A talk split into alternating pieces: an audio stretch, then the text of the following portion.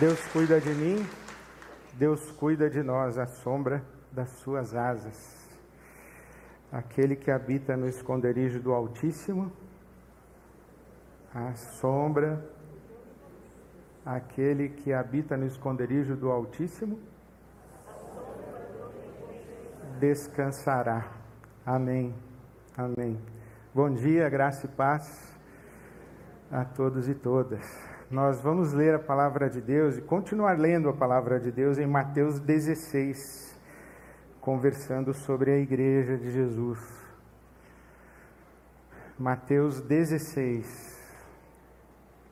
Eu começo a ler no versículo treze. Eu estou muito feliz de perceber a cada domingo o quanto temos sido não apenas cristocêntricos, mas Jesus-cêntricos nas nossas celebrações. Sabe que Jesus é um nome, Cristo é um título, né? Jesus, vírgula, o Cristo. Jesus, vírgula, o Messias. Jesus, vírgula, o ungido de Deus. Então, Cristo é um título. Jesus é um nome de, um, de uma pessoa de carne e osso, que nem você, que nem eu. Então, observar a vida do Jesus com pés empoeirados, Jesus com fome, Jesus com sede, é importante, muito importante, porque é essa vida do Jesus de pés empoeirados que revela o Cristo e que revela o Deus que o Cristo chama de Pai. Então a gente tem que prestar atenção em Jesus, não apenas no Cristo ressurreto, exaltado, mas no Jesus de pés empoeirados. Então eu fico feliz que nós temos cantado, celebrado, voltado os nossos olhos, prestado atenção em Jesus, o Cristo. Nós somos igreja de Jesus, o Cristo. E é sobre isso que eu quero lhes falar mais uma vez essa manhã. Versículo treze de Mateus dezesseis. Chegando Jesus à região de Cesareia de Filipe, perguntou aos seus discípulos: quem os outros dizem que o Filho do Homem é? Eles responderam: alguns dizem que é João Batista, outros Elias e ainda outros Jeremias ou um dos profetas. E vocês, perguntou ele, quem vocês dizem que eu sou? Simão Pedro respondeu: tu és o Cristo, filho do Deus vivo. Respondeu Jesus: feliz é você, Simão, filho de Jonas, porque isto não lhe foi revelado por carne ou sangue, mas por meu Pai que está nos céus. E eu lhe digo que você é Pedro, e sobre esta pedra edificarei a minha igreja, e as portas do inferno, as portas do Hades, não poderão vencê-la, não prevalecerão contra ela. E eu lhe darei as chaves do reino dos céus. O que você ligar na terra terá sido ligado nos céus, e o que você desligar na terra terá sido desligado nos céus. Então advertiu a seus discípulos que não contassem a ninguém que ele era o Cristo. Você é Pedro, e sobre esta pedra edificarei a minha igreja.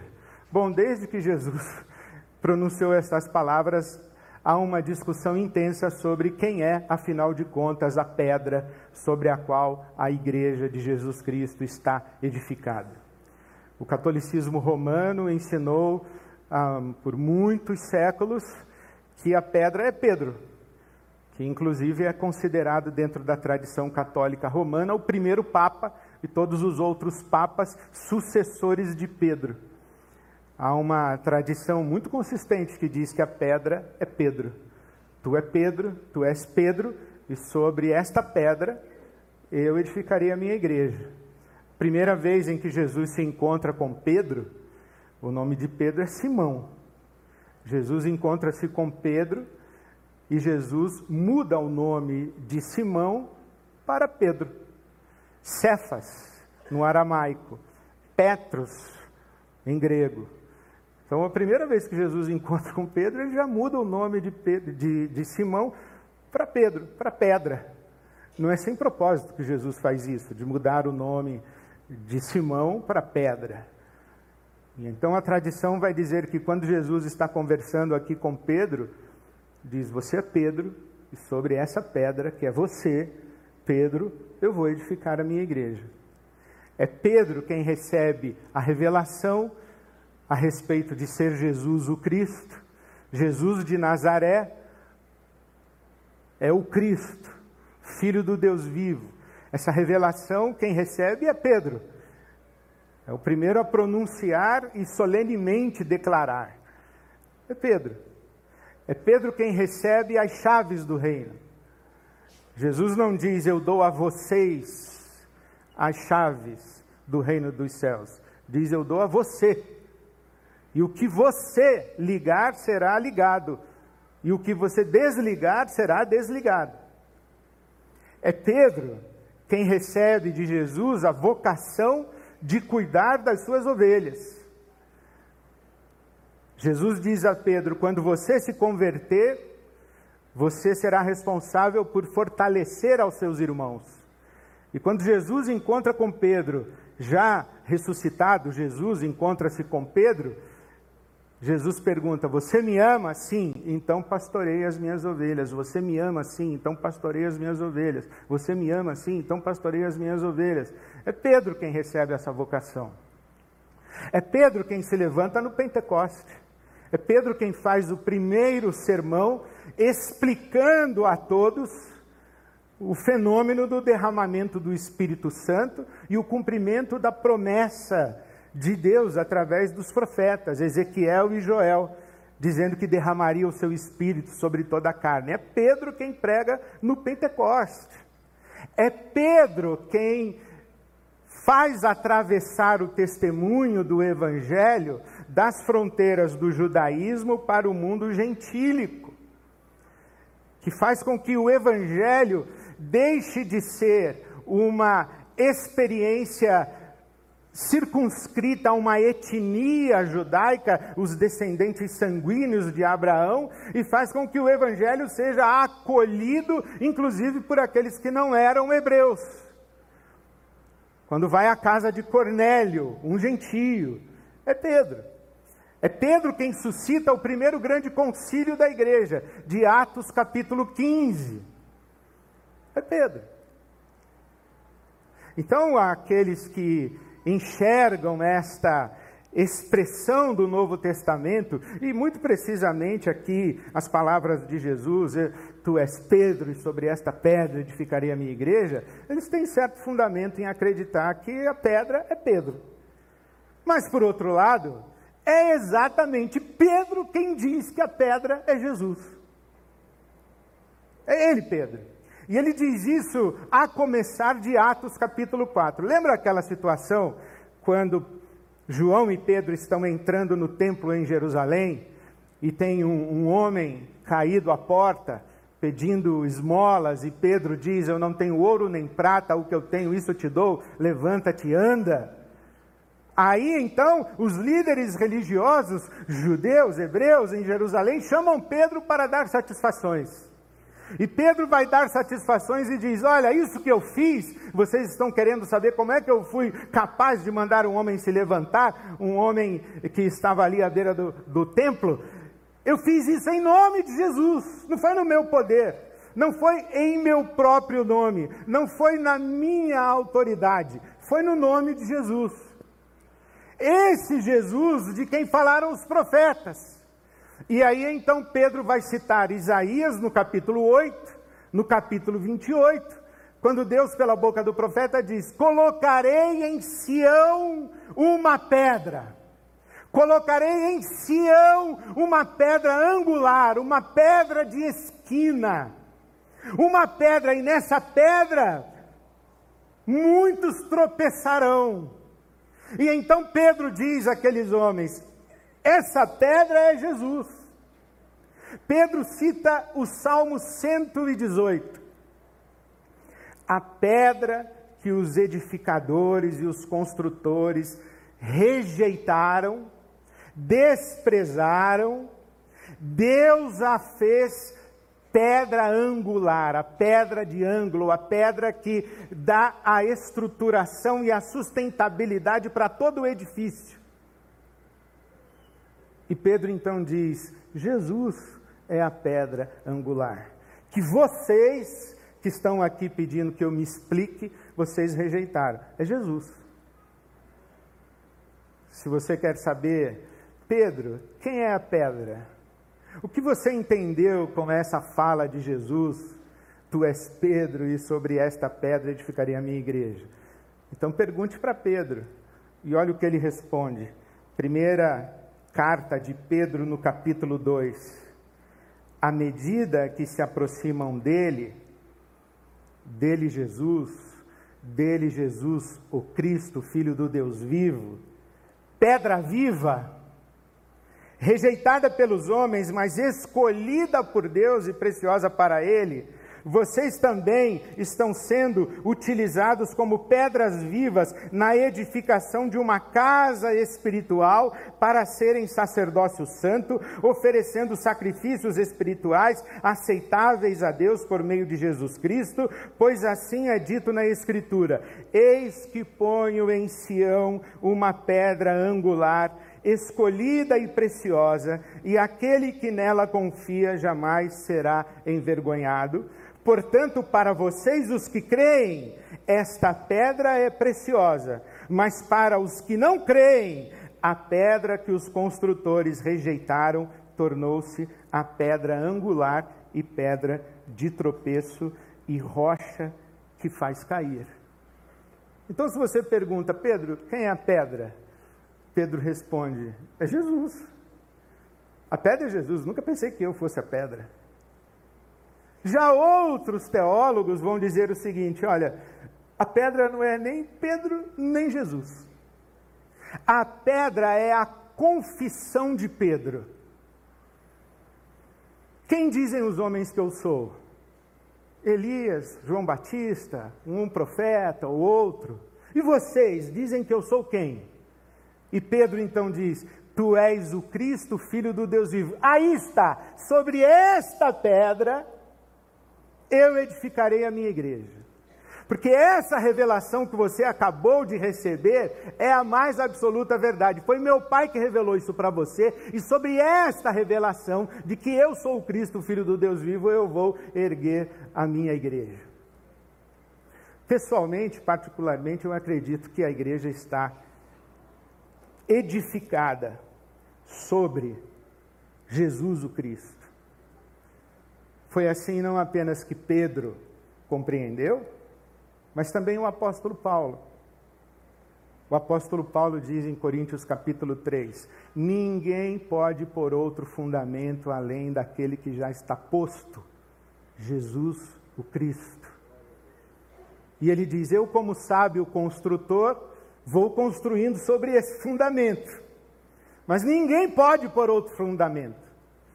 Então isso creio, que a igreja está edificada sobre o fundamento que é Jesus, o Cristo, Filho do Deus vivo.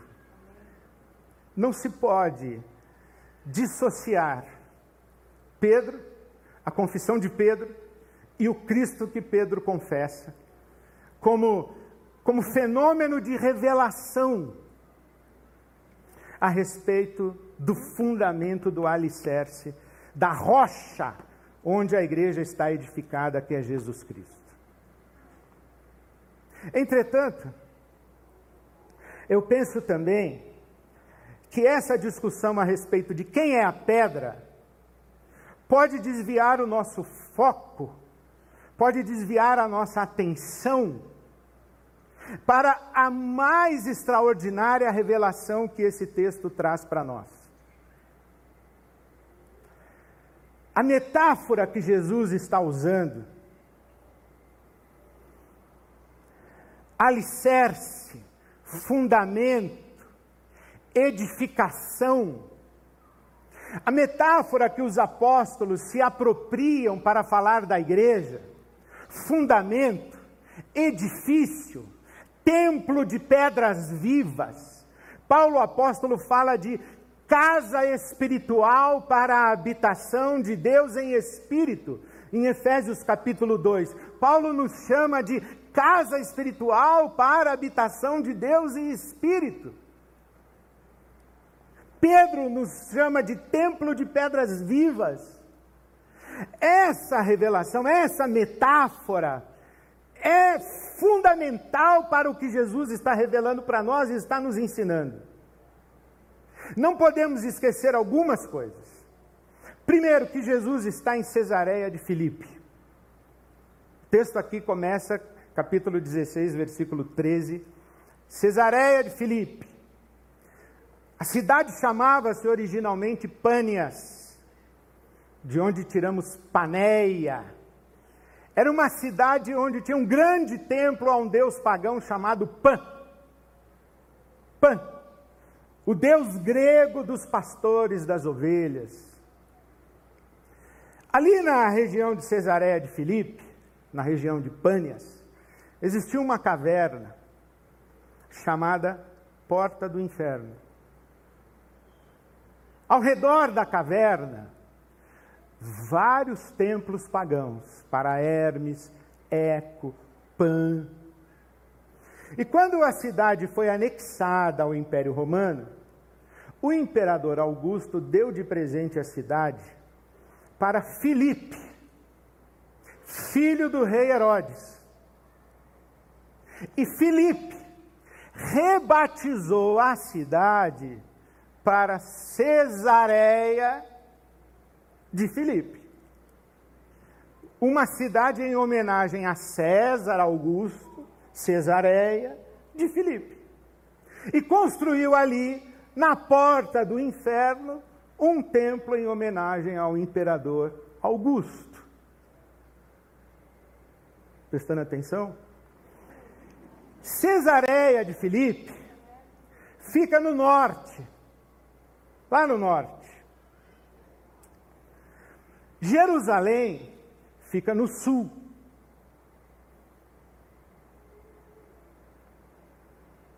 O centro da religião de Israel é o sul, Jerusalém. E o centro de Jerusalém qual é?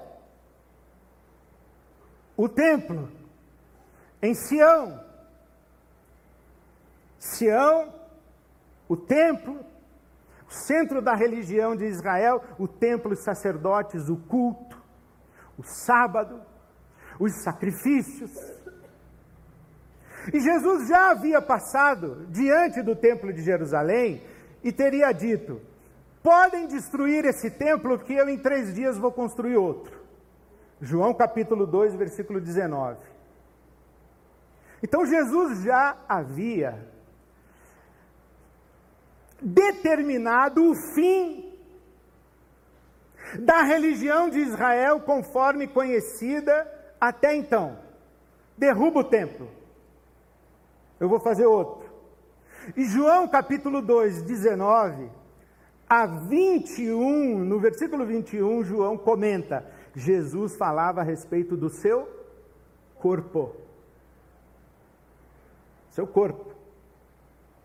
Agora aqui em Cesareia de Filipe, Jesus não está apenas determinando o fim do templo em Jerusalém. Ele está determinando o fim de todos os templos. De Hermes, de Eco, de Pan, de Diana, de Artemis, de César Augusto. Porque ele está dizendo o seguinte: o sagrado não está dentro de um templo. Filipe o evangelista, não esse Filipe filho de Herodes, Filipe o evangelista, não, perdão, Estevão, testemunha dizendo que Deus não habita em templos feitos por mãos humanas. Onde ele habita? Num templo de pedras vivas. Jesus desenvolveu boa parte, se não a maior parte do seu ministério, no norte. Enquanto a religião de Israel estava no sul, em Jerusalém. Em Jerusalém está o templo, seus sacerdotes. No norte estão os profetas. Estão os profetas criticando o templo e a religião de Israel. Jesus não é de tradição de Jerusalém. Jesus não é de tradição do templo. Jesus não é amiguinho de sacerdote. Jesus vem do norte, de Nazaré. Jesus vem do norte, o seu ministério é na Galileia. Pode vir alguma coisa boa de Nazaré?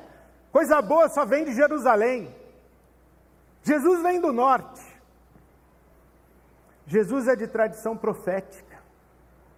A religião de Israel é de tradição ritualística, legalista, legalística, cerimonialista.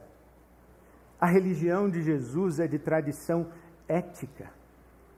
A religião de Israel tem um templo. A religião de Jesus tem uma comunidade chamada igreja.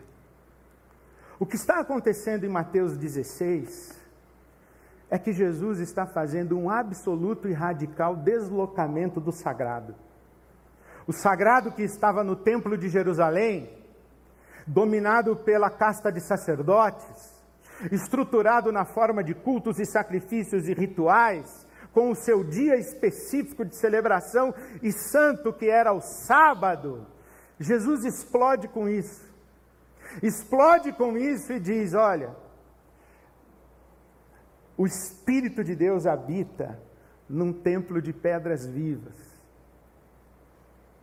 Jesus está mudando radicalmente a nossa mentalidade para a nossa experiência de Deus. Deus não se encontra na tradição da religião estruturada. Deus se encontra na comunidade que se relaciona ao redor do Cristo ressurreto. Por isso, é que se você prestou atenção, e se você já ouviu isso em algum lugar, a I B A B tem uma declaração de visão. Você já ouviu a declaração de visão da I B A B? Queremos ser um sinal histórico do reino de Deus, levando o evangelho todo para o homem todo, priorizando relacionamentos, envolvendo todos os nossos frequentadores, além dos limites do culto, do clero, do domingo e do templo. Ou melhor, do culto, dos sacerdotes, do sábado e do templo. Mas isso não é a I B A B, isso é a igreja de Jesus. É isso que é a igreja de Jesus. E você pergunta assim para mim, ô Ed, então por que que nós estamos aqui hoje?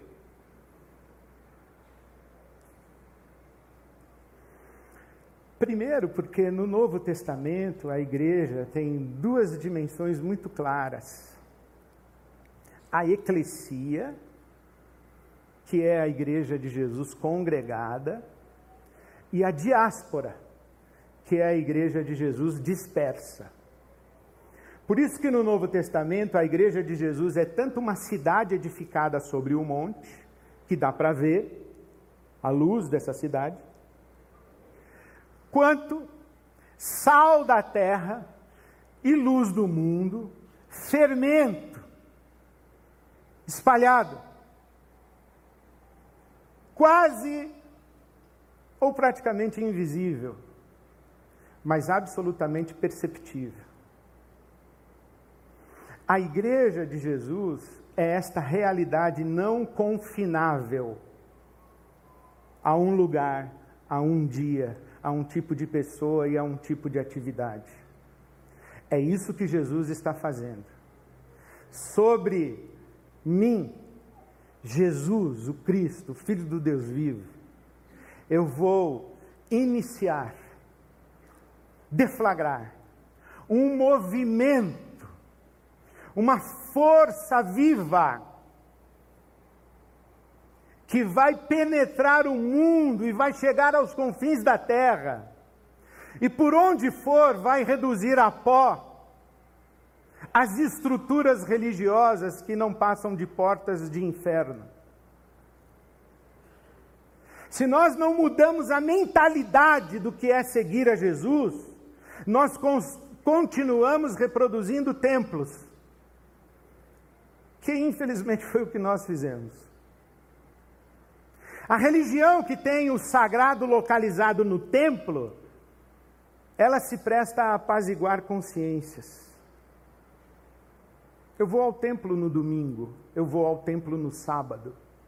Eu canto meus louvores, entrego a minha oferta, reverencio o homem santo sagrado, o sacerdote, faço meu sacrifício e volto para a minha vida.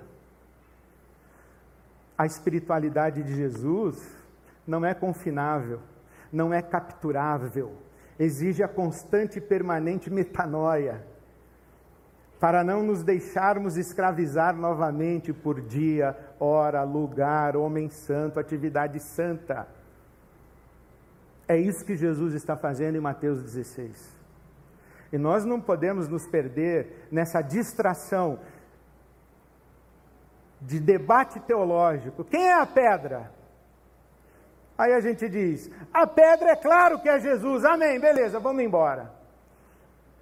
Mas se não mudar o entendimento de que Jesus realmente disse, esqueçam a religião do templo de Jerusalém, porque agora eu vou construir uma outra coisa, eu vou fazer uma outra realidade, eu estou deslocando o sagrado e eu estou mudando Deus de endereço.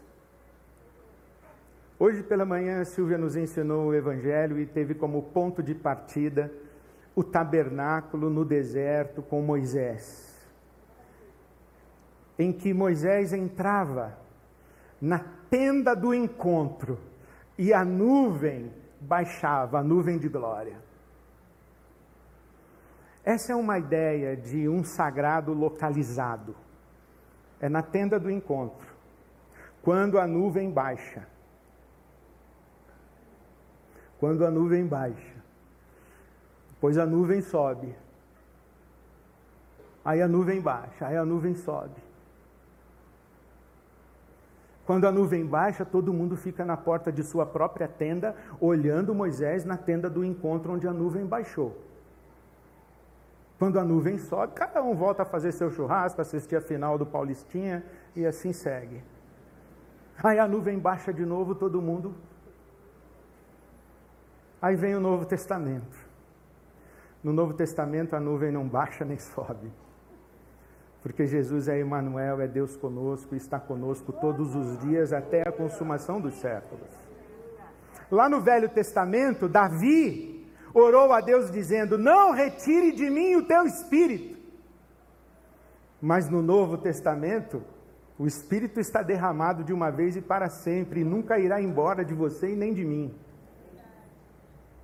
O máximo que conseguimos fazer é calar a voz do Espírito, é entristecer o Espírito, mas ele nunca vai embora.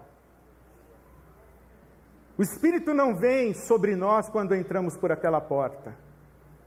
E não fica aqui dentro quando deixamos aquela porta, já sabemos isso. Portanto, tudo que eu faço lá fora, no poder e na unção do Espírito, é viver comunidade de Jesus e igreja de Jesus. Tudo que eu faço aqui dentro, cheio do Espírito Santo, é viver comunidade de Jesus. Aqui dentro eu sou eclesia, igreja congregada. Lá fora eu sou eclesia na dispersão, eu sou diáspora, mas eu continuo sendo igreja de Jesus. Eu aprendi com o meu amigo pastor Ariovaldo Ramos, que a igreja precisa viver tudo que prega, para poder pregar tudo que vive. E aprendi com meu outro amigo, o reverendo Caio Fábio, que quando não há culto na vida, não há vida no culto. Porque a igreja é isso. A igreja não é um dia num lugar com meia dúzia de pessoas ungidas, participando de uma atividade semanal. A igreja é a comunidade ao redor do Cristo ressurreto, habitada por Deus em espírito. E onde ela está, aqui ou ali, manifesta, através de todos, em todo lugar, o bom perfume de Jesus Cristo nosso Senhor. Hoje celebramos, e só podemos celebrar isso porque estamos congregados, a memória da morte de Jesus, anunciando a sua ressurreição e anunciando o dia quando toda a terra será cheia do conhecimento da glória de Deus, como as águas cobrem o mar. Eu insisto com você, meu amigo, minha amiga, meu irmão, minha irmã, a viver com Jesus, fazer o caminho de Jesus, do jeito de Jesus, na companhia de Jesus, onde você estiver, porque a espiritualidade de Jesus não está confinada. E a gente lá fora encontra muita gente de Jesus que não frequenta esses lugares, mas é a igreja de Jesus, porque a igreja de Jesus é um grande templo de pedras vivas, e o nome de cada pedra só Ele conhece.